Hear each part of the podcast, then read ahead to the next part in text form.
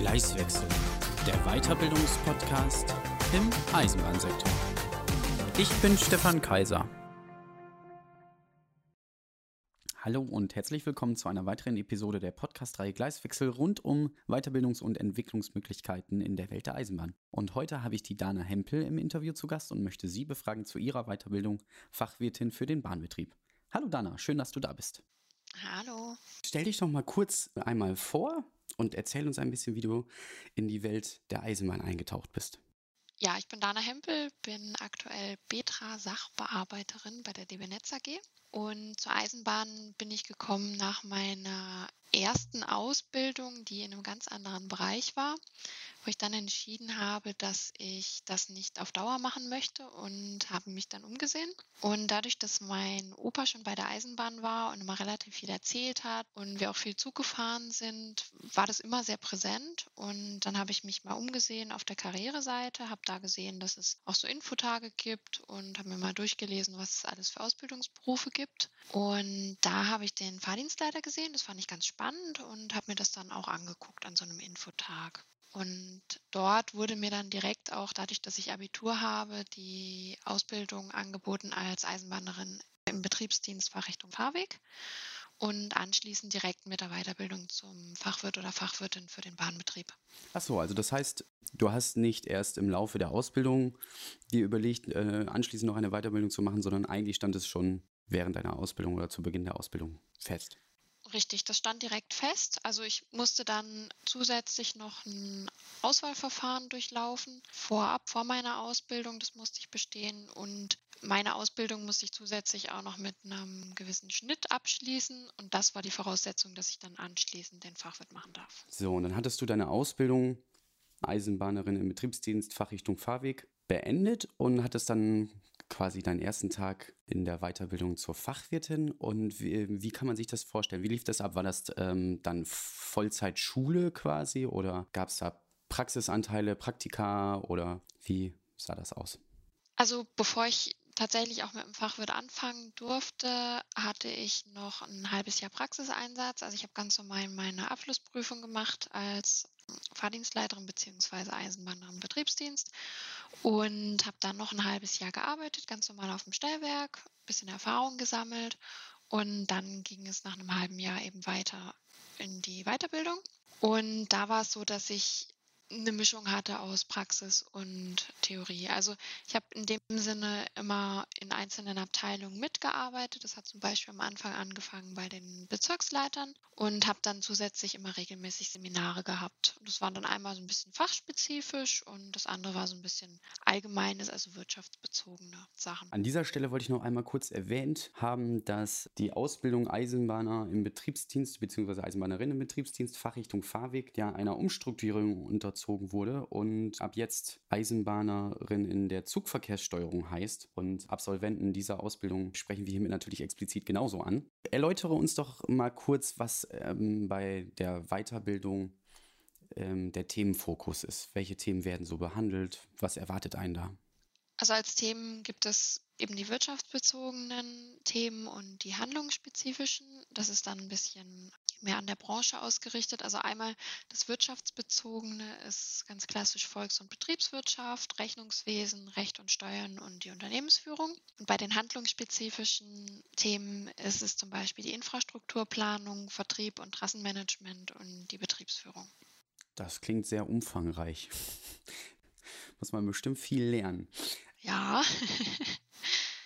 Dana, wie ist denn die Weiterbildung äh, strukturiert und beziehungsweise wie hast du dich selber auch strukturiert und was hast du so an Zeit investiert zum Lernen?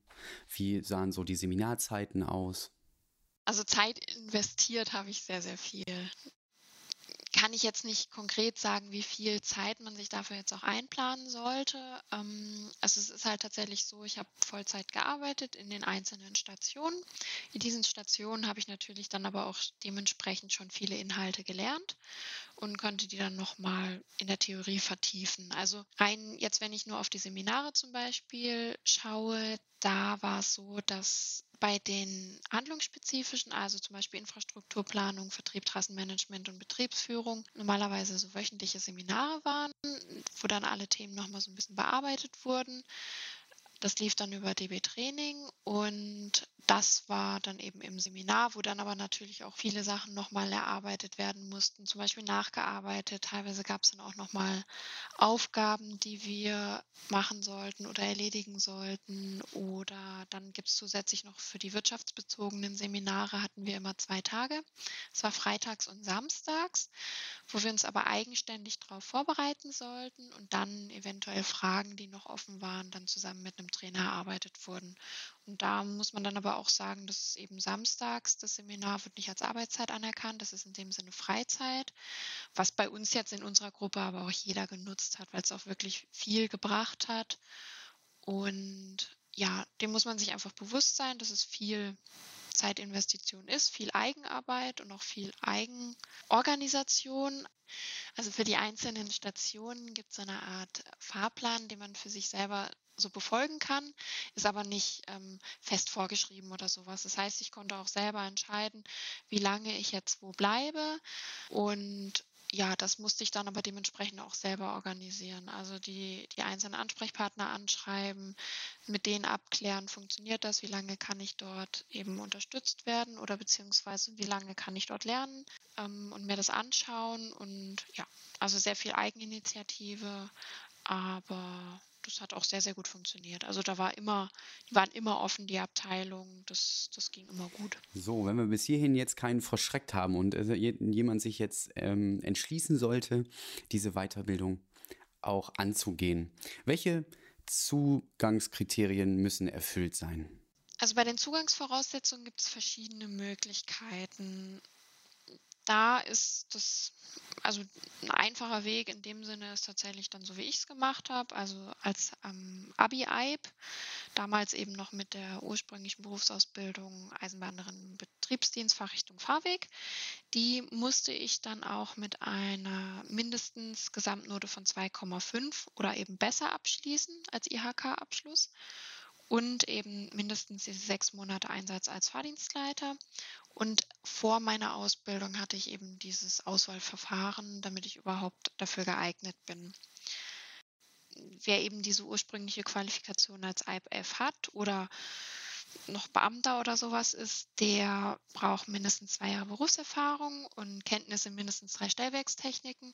Das bedeutet jetzt nicht, dass man auf drei Stellwerkstechniken arbeiten muss, aber zumindest muss das kennen. Und da ist zusätzlich noch notwendig Führerschein Klasse B. Das ist auch beim Abi-Eib notwendig und eben ein zusätzliches Auswahlverfahren für diese Weiterbildung für einen Fachwirt oder Fachwirtin. Wer jetzt da auch diese Ausbildung nicht komplett durchlaufen hat, also ursprünglich mit, ähm, also die IHK-Ausbildung hat tatsächlich auch als Möglichkeit, das als Quereinsteiger zu machen.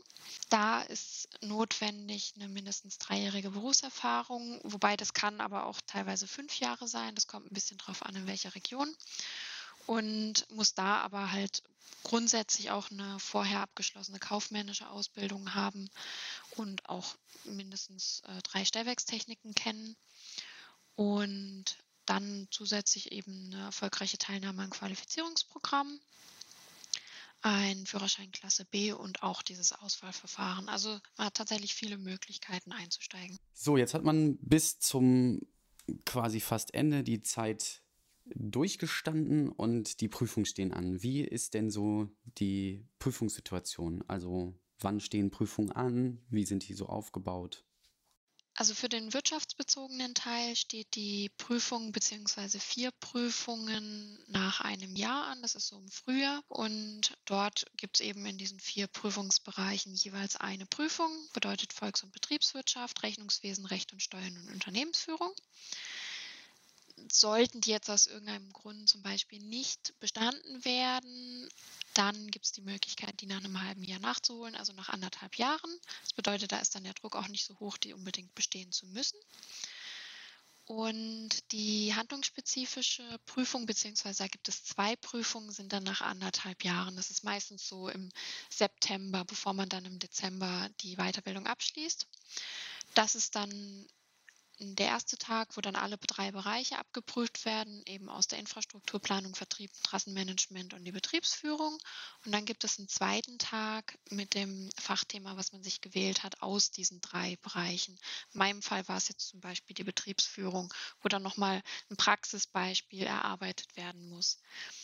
Das ist aber auch eine schriftliche Prüfung. Und Danach gibt es tatsächlich als allerletzte Prüfung, normalerweise so im Dezember ungefähr, ein Fachgespräch, wofür eine gewisse Anzahl an Themen eingereicht werden muss. Da bekommt man dann das endgültige Thema zwei Wochen vor dem Fachgespräch, hat dann zwei Wochen Zeit, dieses Fachgespräch zu erarbeiten und stellt dann sein Thema nach diesen zwei Wochen vor in einem Vortrag, in einer Präsentation, je nachdem, wie dann auch die genauen Vorgaben sind. Und wenn man das alles geschafft hat, dann, dann ist man, ist man fertiger, fertiger Fachwirt, Fachwirtin für den Bahnbetrieb, ja.